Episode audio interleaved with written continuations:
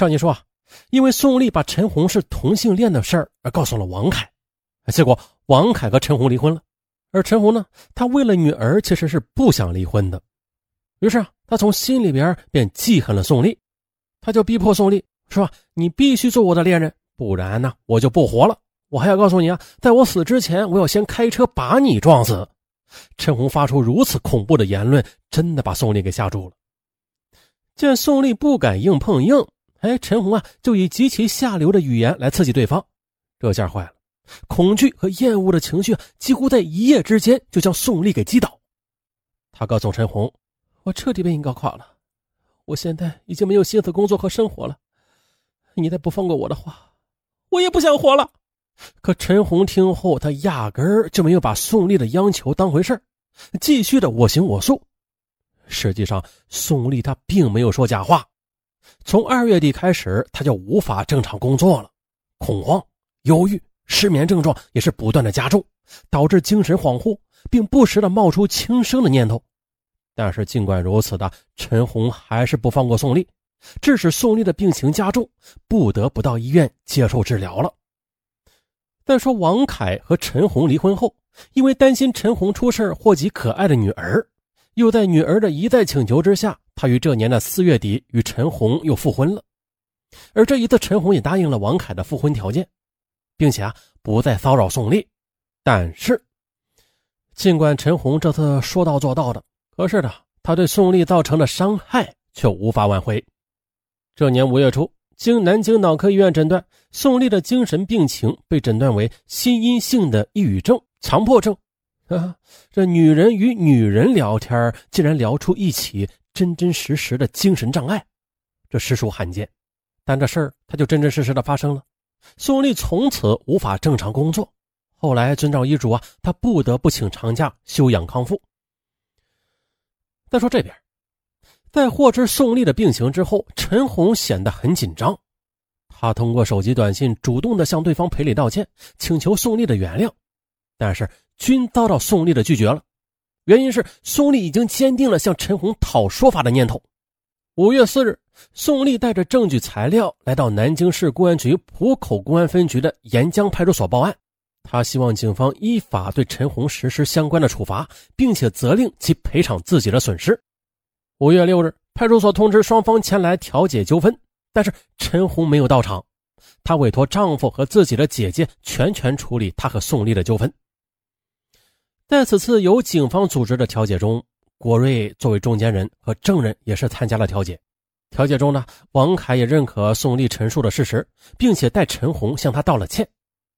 尽管双方谈判的气氛尚好吧，但是由于无法就赔偿数额达成一致，最终使警方的调解无果而终。七月二日的沿江派出所再次组织双方调解，但是双方依旧未能达成一致。啊，协商解决纠纷的路被堵死了。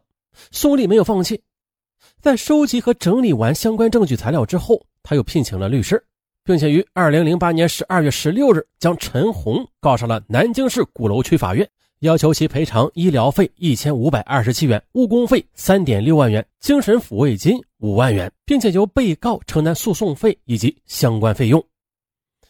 法院受理原告的起诉之后，陈红这才真正的慌张起来。同时，王凯的内心愤怒也是不言自明。但是呢，为了家庭和名声和利益，关键时刻啊，他坚决的站到了妻子一边，这给陈红很大的安慰。夫妻俩经过紧急的磋商之后，也聘请了有名的律师，欲与宋丽在法庭上决一胜负。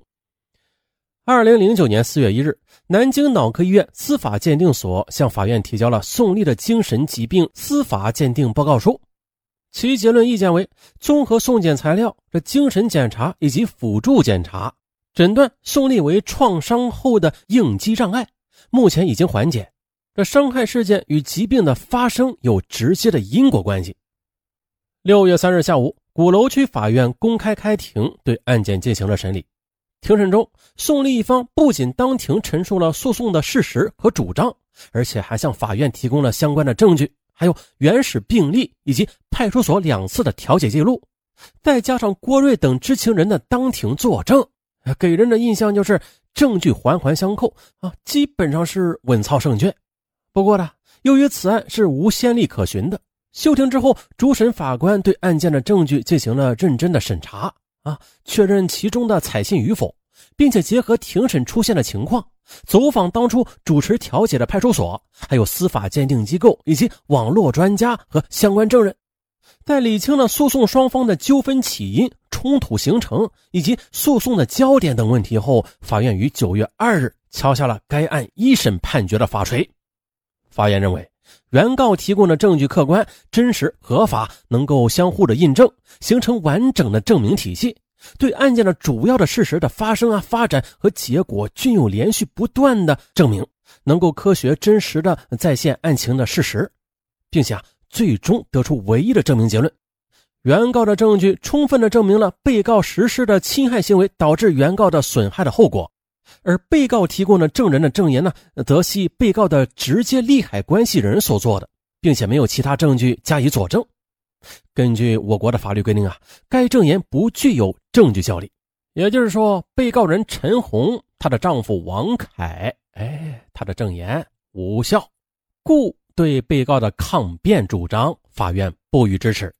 最终，一审判处被告人陈红赔偿原告宋丽医疗费一千五百二十七点五五元，误工费三万六千元，精神抚慰金四万元。以上金额合计人民币七万七千五百二十七点五五元。可一审判决之后，被告人陈红不服，便向南京市中级人民法院提起上诉。南京市的中级人民法院又经过长达十个月的慎重审理，于二零一零年六月四日作出终审判决，驳回上诉，维持原判。可谁能想，这终审判决生效之后，陈红却没有主动的去履行判决结果。宋丽随后又申请法院强制执行，在执行的过程中，陈红还算配合，法院于八月初执结此案。宋丽呢，她如愿的。拿到了赔偿款，啊，结尾完美。好了，今天就到这儿。在再见之前，尚文要跟大家承诺一下，嗯，牛年快来了啊！本专辑啊，牛年不断更。一直有听友听到最后一集的时候，老问尚文说：“尚文，你这个专辑还更不？”啊，这我听到最后一集了，咋咋没了？那是因为你追上尚文更新的步伐了，不是没了。啊，尚文承诺，二零二一年。牛年不断更，等你追上上文的更新步伐的时候，不妨停个一两天，再回来一看，嚯，又有新答案了。在此感谢各位听友长期以来的一直追随，特别是追更的那部分听友，哇，紧逼上文的步伐呀！上文是痛苦着并快乐着，反正吧是有压力才有动力。二零二一不断更，好了，就这样。啊，对了，还有一个事儿。有听友留言给尚文说：“尚文，我买了你的西米团的年卡，不是说赠送三个月的 VIP 卡吗？怎么没有到账啊？”针对此问题，尚文又详细的询问了一下呃西马的相关人员，他们的回答是：本活动结束后的七个工作日之内发放。活动是三十号结束，对，十二月三十号结束。结束之后的七个工作日之内，哎，大家就能收到了。目前呢，还是在活动期间内，到三十号之前。购买半年的西米团卡是赠送一个月的 VIP，而购买一年西米团年卡的听友可以获赠三个月的 VIP 卡，再外加三个月的西米团卡。